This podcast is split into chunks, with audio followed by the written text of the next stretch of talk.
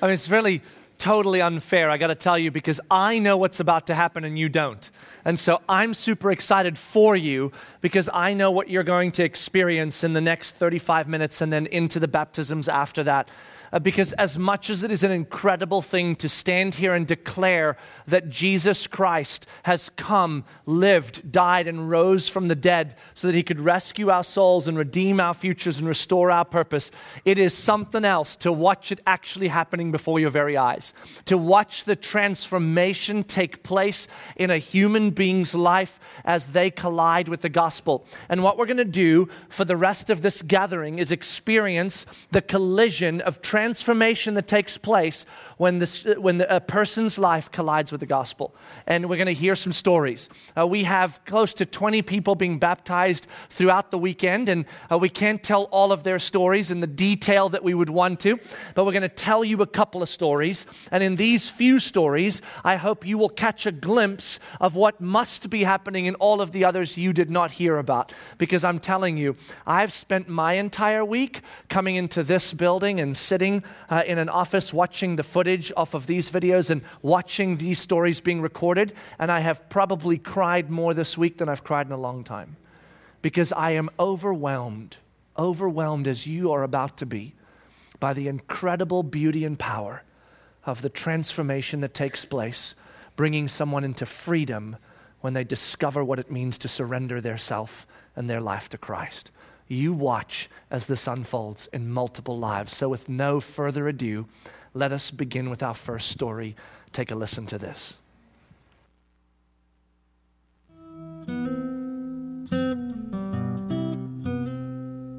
So back in two thousand eleven, Jesus ran after me like the prodigal's father after a long period of rebellion in my life. And I surrendered my life to Christ. About six months later, I made the decision to get baptized.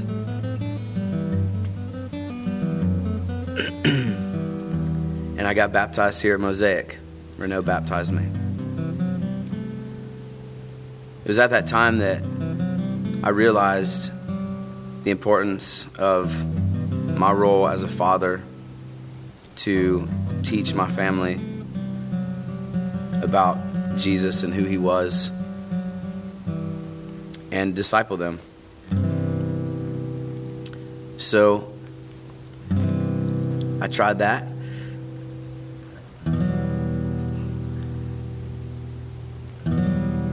And looking back on that now, I realize that it's less about teaching your family and it's more about just living the gospel out in front of your family and saturating everything that you do with the gospel, the gospel of grace. In the good times and the bad times, and even in my own failures and my shortcomings as a father. And just to pray for your family. Pray for your kids that the Holy Spirit will do the work that is ultimately His to do anyways. And so here we are. He has done it for my baby girl, Jada. So for Jada's first ten years of life, she was not around church or anything church related. So when I surrendered my life to Christ, we began talking about what this whole new life means. So when my dad got baptized, I was nine years old, and I it gave me like a new boost of confidence and the gospel and learning about Jesus, because before that I knew really nothing about Jesus or God. And after he got baptized, it made me really curious, and devotions just gave, like, I would pray every night, and I had, like, I would read the Bible, so I would learn more about that. So learning about all that, I started going to student ministries when I was eleven years old. And in big church, I didn't ever understand everything that Renaut said. Like, I understood some things, but I didn't understand everything. And when I got to student ministries, I Kenny broke it down into a way that I would be able to understand. And I would have un- other questions, and I would be curious still more, and I would be able to have forty-five minutes or thirty minutes to talk to my small group leaders. And being able to talk to Lindsay and Chandler, it was easier to just understand everything. So I ended, well, I was still curious, but I decided to make this decision to get baptized and bring Jesus into my heart and as my Lord and Savior. When I heard that there was baptisms on announcements, I was super excited, and that day after church, I told my dad I wanted to get baptized, and I'm super excited to be baptized today. Just so proud of her in her walk with the Lord for the last uh, several months. Just watching her grow in grace and love, and what's been particularly awesome to see is her love for the Word of God. She loves our family devotion times. Even when I sometimes forget to do it, she'll remind me. So um, it's just been really, really cool to watch Jada's faith grow and to see the Holy Spirit work in her life. So I'm really excited. I'm very proud of her. My name is Jada, and this is my gospel story.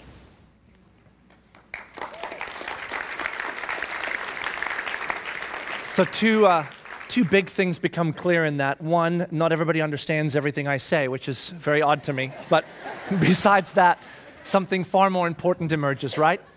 That uh, we watch the gospel as it spills out of a father into his children, bring freedom into a home. Just as Jada was walking into that tumultuous uh, middle school, high school world that uh, could have and would have created much emotional damage and other things outside of Christ, spending her first nine years outside the church completely knowing nothing about Jesus, and that that would have continued had it not been for the gospel colliding with her dad, who then surrendered his life to Christ because he realized to no longer live his way, but Jesus' way, and then stepped into that. And now Eric, who's a Winter Garden police officer, also leads worship at our, at our uh, Winter Garden campus, and his daughter stepping into baptism. And, and you see this, you feel it, don't you? That when the gospel is at work, freedom is emerging. And anything outside of that is not freedom. It begins to erode. Sometimes, however, the story isn't as pretty as this one, right? It, it doesn't it doesn't start young like it does for Jada, and you don't see this beautiful uh, little girl turn into a young woman with Jesus in her heart and living for him. You see a broken story. And we wonder sometimes if the story gets so broken early on, what happens then? And what we find is this: when the gospel collides with a very broken story, because there wasn't a centrality of Christ at a young age, the gospel does the same freeing work every time. Does the same thing. You're about to hear a story that is going to blow your mind as we watch uh, another young lady, but not having that childhood, having a very darker, more different one, but watching the gospel collide with her, and you will see the freedom emerge even in her wrestle on this video. Take a look at Nina's story.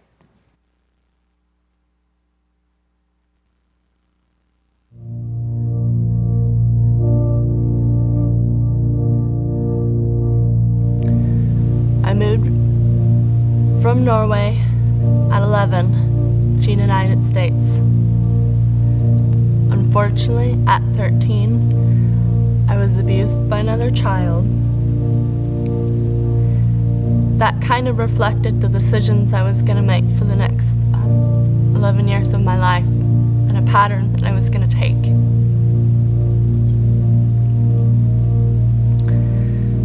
Statistically, the world would say that I would take a very dark and sad road, and um, followed me into prostitution, drugs. Uh,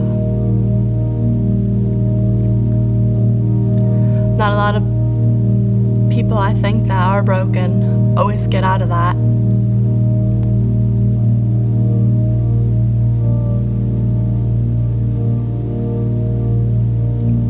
It's a really hard thing to recover from. About eight months ago, um, I looked to my friend who had been speaking to me into my life for a couple years, and um, I told her I wanted to change. And I remembered that I'd tried to change before, and just something wouldn't stick. You just go back into old patterns, old habits. And um,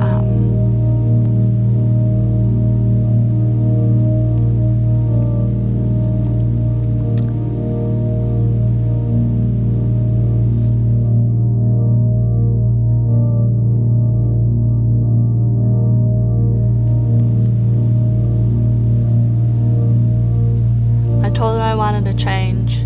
She said, okay, but it's not going to look exactly the way you want it to. And um, I just, I remember the new freedom that I'd found, that my identity no longer was in this broken child, broken person, and my identity was in, in Christ. And um, I just, I felt like I could look at people differently. Like it wasn't just a person standing next to me, it was heart, you know, it was, it was God's people, and um, that freedom that you feel, you just want everybody to experience it, because there's really nothing quite like it. Um, every, every mistake, every dark point, um, every hurt, I just, it's like it all almost made sense. And, you come in this complete surrender and complete peace. Um, I just, I feel loved, and I finally feel like I mean something. It's funny, because one of the first prayers that I prayed was that people would really see this difference in me, and um, it was just, I think almost every single person in my life had seen me from complete brokenness to complete happiness, um, just saw this light in my eyes that were different. There wasn't any darkness anymore. There was um,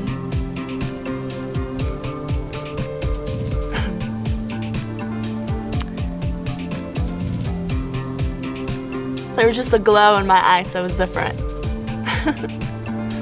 I really feel like I can relate to Love one forty-six and my group and the people that are in it, just because um, I may never have been trafficked, but um, I can relate to the brokenness of being um, a broken child and not feeling like you belong, and um, that freedom of um, having a future and um, getting married and all those things, those were things that I didn't think that I would ever have, and um, they're things that I, I'm more hopeful for now, that um, that Christ has done just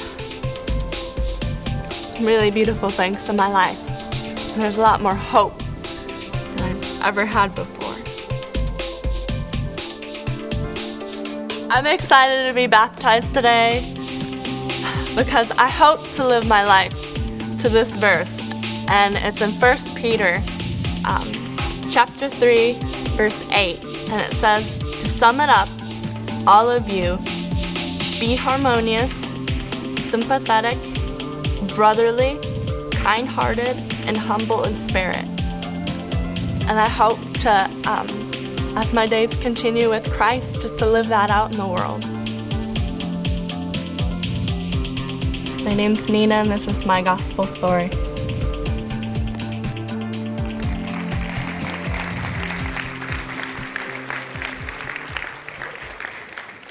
I keep telling myself there will come a gathering where I will not cry, but it has not happened yet. Uh, it's just been amazing to watch Nina's story. She has graciously watched my eight children already um, on occasion, so if she can handle that, she can handle anything. Um, but uh, just an, an incredible thing to watch the transformation that is uh, taking place in her life after the gospel collided with her in a dark place. And we see that a lot, right? Somebody living without the gospel, without Christ, and then uh, they collide with Christ and, and everything changes.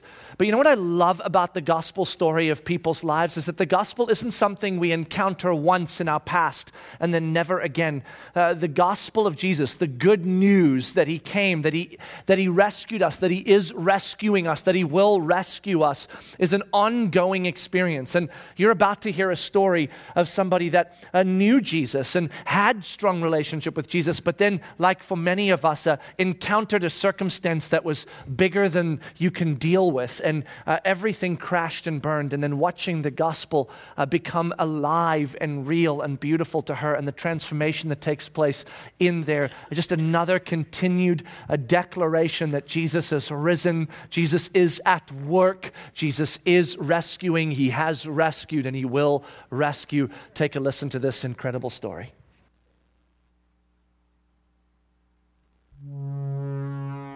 So growing up, I had a great understanding of who Jesus was. I was raised in the Catholic faith, baptized by my parents, and had really given my life to Jesus in middle school at a school retreat, and um, attended a Catholic school through eighth grade and was really involved in Young Life. Um, I attended a Baptist church with my best friend. Her father was the preacher, and so I had this, this wide view of who Jesus was and his story, and life was great. So it was on my senior trip that I got the phone call that my first nephew had been born, and as a family we were ecstatic that he had finally arrived, but we knew pretty soon that things were not okay, and he had a lot of health problems, so I dropped everything that I had and moved to live with my brother and sister-in-law to help them through the process. At just a few weeks old, we found out that my nephew would have to have a multi-organ transplant, so we had to move quickly to a hospital that would accommodate him. So we all moved to Miami, and he had the transplant. The surgery went well. But with every infection that he had and every hospital visit after that, we were always waiting, because they would tell us every infection that he fought, he would never bounce back fully. So life went on as normal as it could. I moved back to Louisiana to attend college. So right before graduating college, I got the opportunity to apply for a Disney professional internship, and at the last minute got one, and so I moved to Florida and was that much happier because I'd be closer to my brother and my nephew, and every day off and weekend that I could, I would drive the four hours to Miami and spend time with them. Even though it was in the hospital, it was a second home, and I got to be with them and spend time, and at the same time work at the happiest place on earth. So life was great.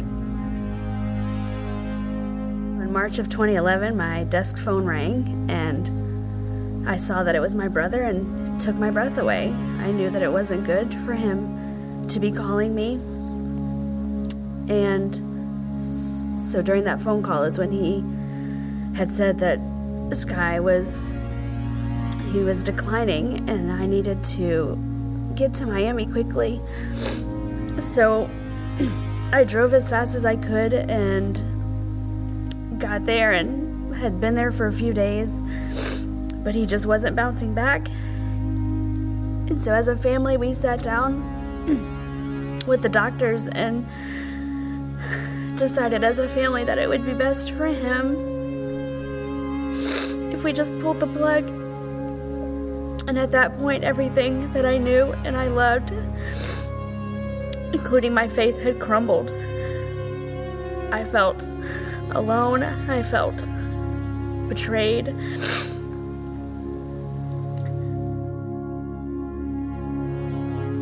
We had a funeral, and it fell on my birthday, which really stunk, and but everything happened so fast. There was family, there was planning, there was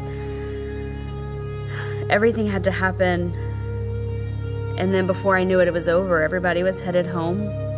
And so I headed back to work, and I worked and worked and worked, and I was lost and felt alone and had all these questions, but I drowned them with work. And when, you know, I would I would have these questions of, why would God give me five years with him, and why not just take him from the beginning? And I just had nowhere to go. I I had a lot of coworkers, but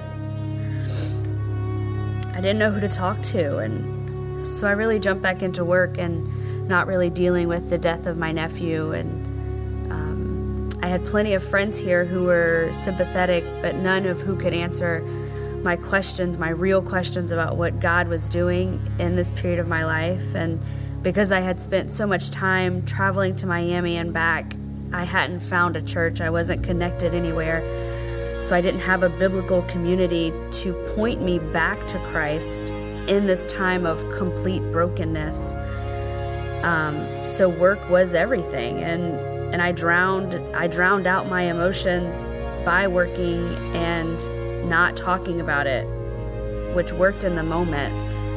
So in October of twenty eleven, I was really at the point of my journey, really asking God to show me, give me something or somebody to to kind of walk through this. And while getting some mail, I happened to run into Amanda, who was at the admin counter, and within a few minutes I had shared my whole nephew's story to her, and just felt this huge weight lifted off my shoulder, but at the same time feeling so broken.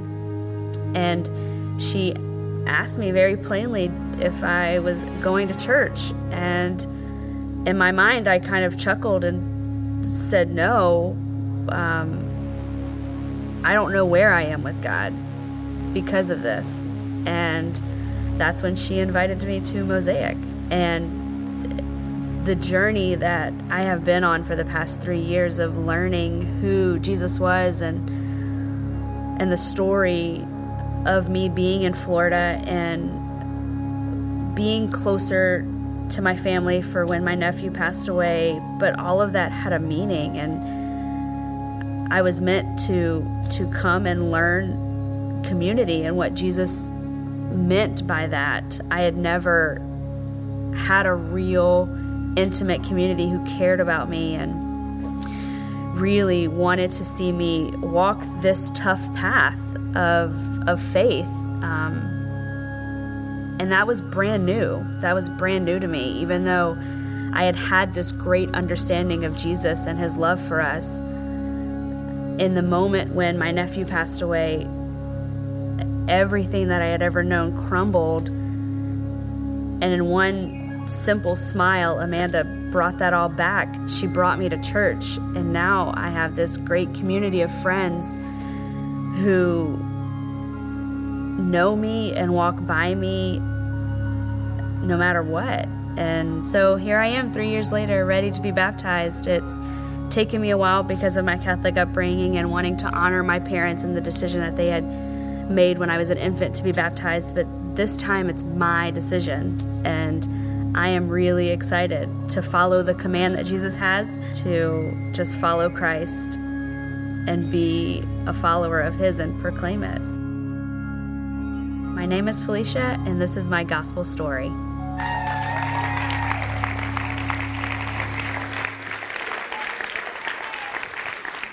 You know, it's an incredible thing as you listen to Felicia's story unfold and see the uh, the beauty of uh, community and journeying together. Because you heard Felicia say this, right? I'm part of a community now that helps me on this tough faith journey, because that's what this is. You see, uh, we've been sold this idea that stepping into a life with Jesus and the gospel is just an extra thing you stick in your pocket to make your already American life better, right? But that is not what Jesus declares at all. Jesus declares that when we collide with him, he calls us into a life where we lay ourselves down for the beauty of his kingdom, for his glory, for the gospel, and that that is a life of devotion to Christ and a life of mission on planet Earth, a life that is going to cost us a great deal. Yes, there will be more beauty in our lives than we could ever imagine, more freedom because our souls are rescued and our futures redeemed. And as our purpose is restored and we live out our God-created purpose of making the gospel known, in that space we will find ourselves more than ever. But we will also encounter a consistent call to lay down that which is most important to us for that which is most important for God. And it is in losing ourselves to ourselves and finding ourselves in Christ that we will find our greatest freedom.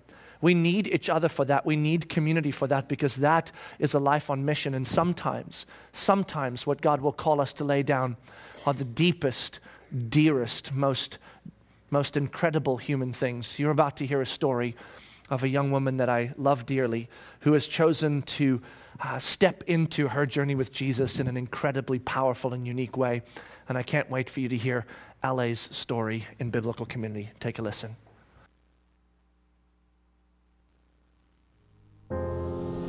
I led a blessed life. I grew up Irish Catholic, Polish Catholic in a very Irish town.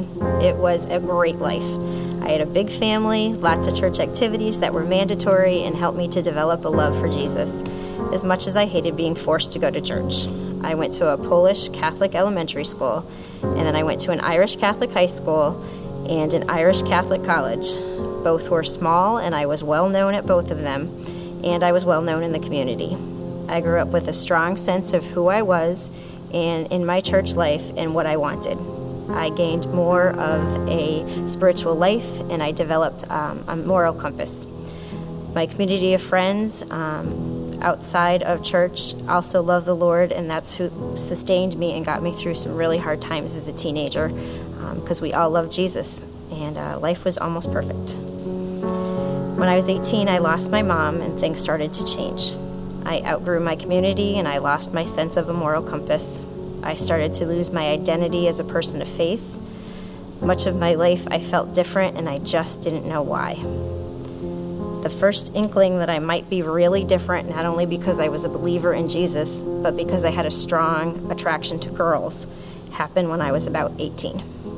I dated guys all the way until I was in my twenties, when I had the opportunity to expand my horizons and experiment a bit, without the moral compass from my childhood and my teen years.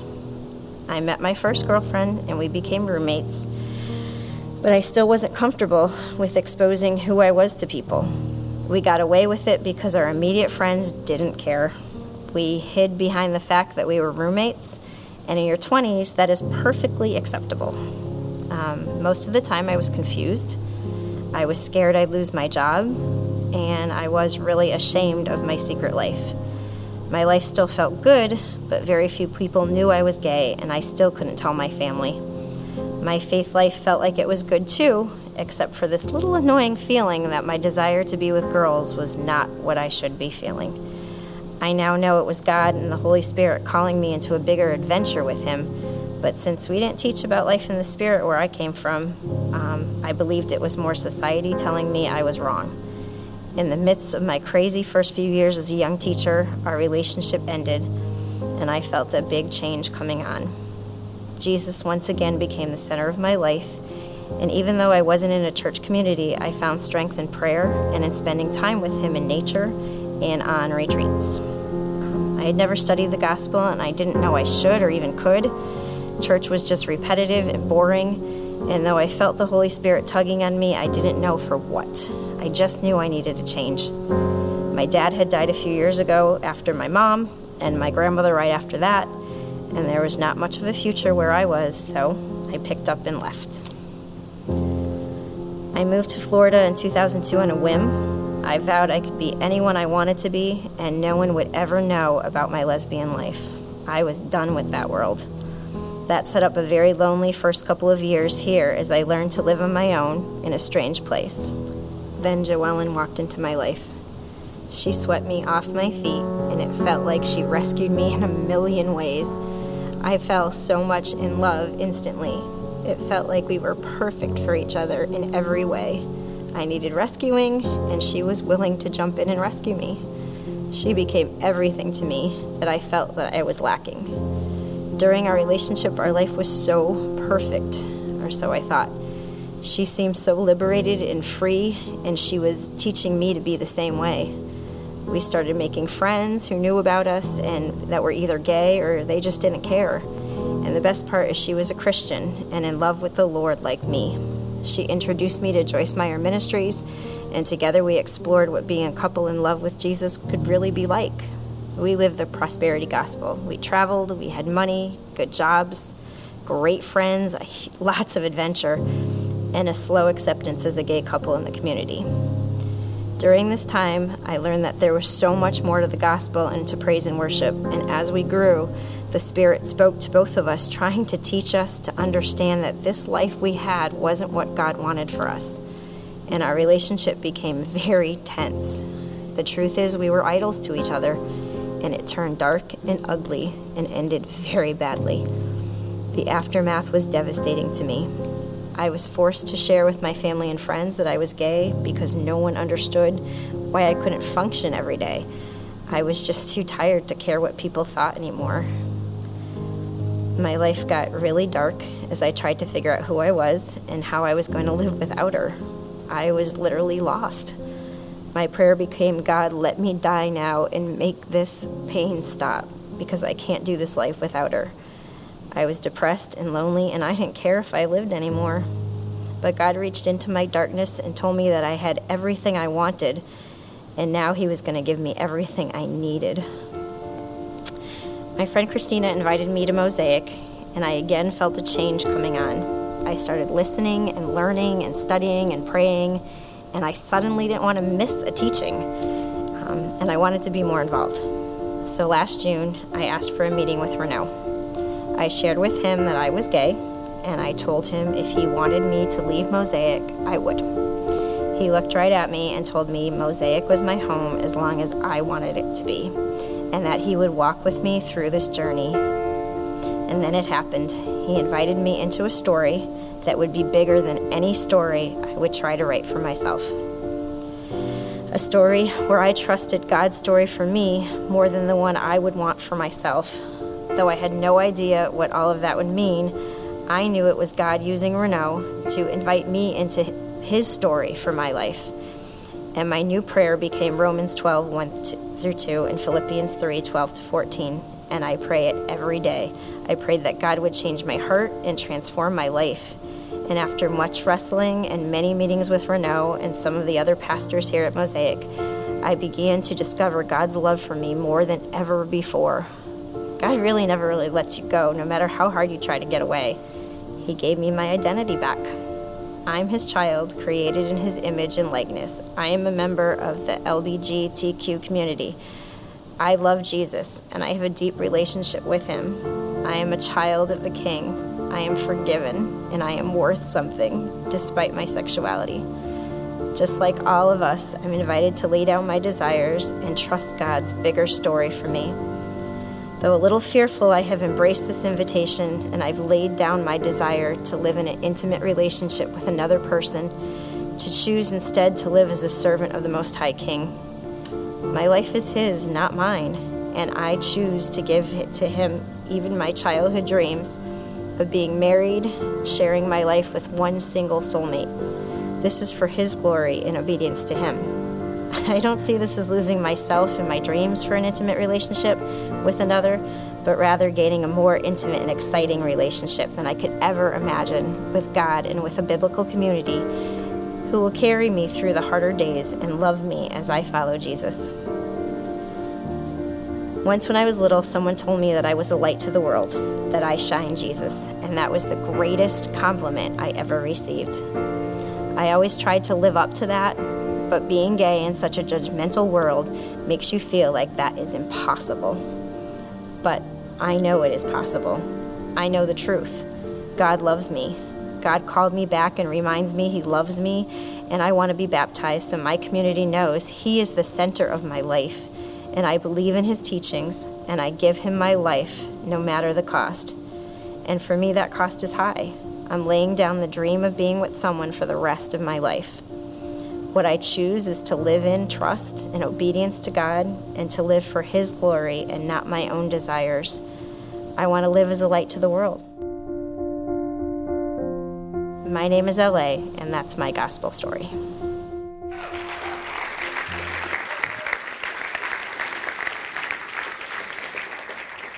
Man, it's an amazing story to watch L A's life unfold. She's been texting me all week like, I love Jesus so much, I can't wait. She gets to be baptized at the uh, five oh two gathering, so we're all super excited as well. And, uh, and and you know, it just, it's been incredible to watch. I remember sitting at Oxum Coffee when she first met with me the first time, and, and she said those words. She wasn't kidding. Hey, hey, I, I'm I'm gay, but if you want me to leave Mosaic, I will. And I just remember thinking to myself, what a tragedy it is that the church has become a place where someone would have to ask that question. Someone have to say, hey, because of who I am, if, if you need me to leave, I'll be okay with that. And I just remember thinking to myself, I never want to be that place. Never. This is where we wrestle with the Spirit of God, where we wrestle with the love of Christ. And some of us will have to wrestle a lifetime with the things that haunt us, and some of us will have those things transformed quickly and easily. But we should be with one another in that journey. L A's story is extraordinary and beautiful and, and rough and difficult in her, in her traveling with the Spirit. A story of a young girl who loved Jesus so much, her whole life really for the most part, has always loved Jesus and had such an intimate relationship with Him, and, and yet experience the Spirit of God so gently, so patiently, so lovingly, coaxing her, inviting her, challenging her into a bigger story than she could imagine for herself. And then her choosing that story to say that even though this may cost me the biggest human dreams I have, uh, dreams of an intimate relationship with another for a lifetime, I will lay that down if it's going to be for your glory and to make the gospel more beautiful. You see, she is utterly convinced that God's will for her life and God's declared word is, is more important than what she wants and what she needs and what she desires.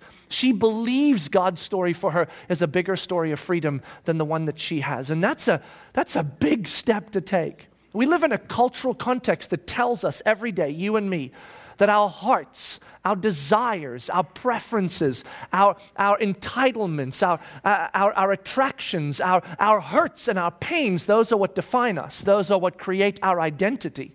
And so uh, the greatest freedom then by definition that we would experience is if we live in that identity and we take on those desires. If if we live in our hurts and our pains and let them rule us, or we live in our preferences and attractions and let them rule us, or we live in our desires and our wants and our needs for security and let them rule us, then then we will be free.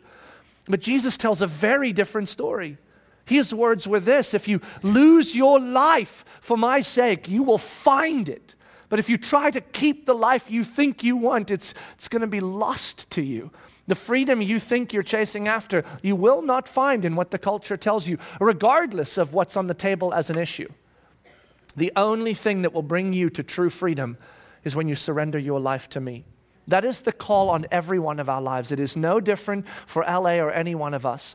You watched it unfold in all those stories. You watched Eric, right? A dad who was bent on his own life, doing his own thing. His kid was nine. Everything was fine. He had a decent marriage, and, and he had the right to be a man like our culture tells us we can be a man, right? And do our thing. And God collides with him, and he chooses to surrender his entitlements and rights according to our culture for God's story for him. And look what has emerged. His beautiful daughter sitting ready to be baptized and freedom in their home. We watched Nina told that she would be defined by that hurt and that pain, defined by who she now was because she was abused.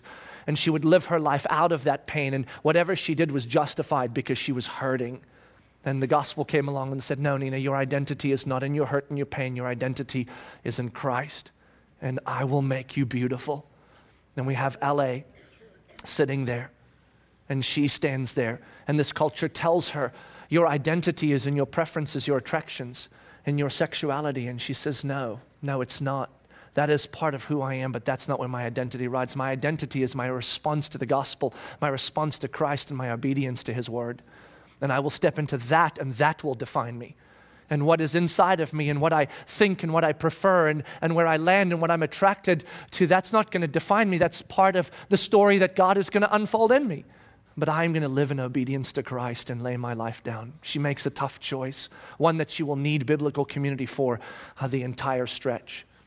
And what a powerful reminder that is to all of us, to examine our lives and say, God, what am I holding on to?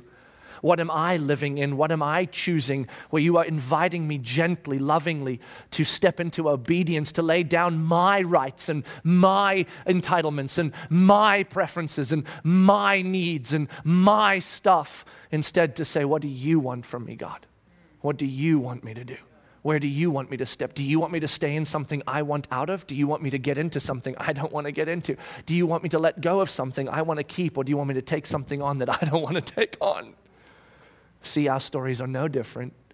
They're just different circumstances with different personalities and different realities and different preferences, but all called to the same end. Trust Christ. Trust His story. Trust His will. Trust His word. Trust His beautiful and wondrous plan that He has for you. And step fearlessly into what He calls you into.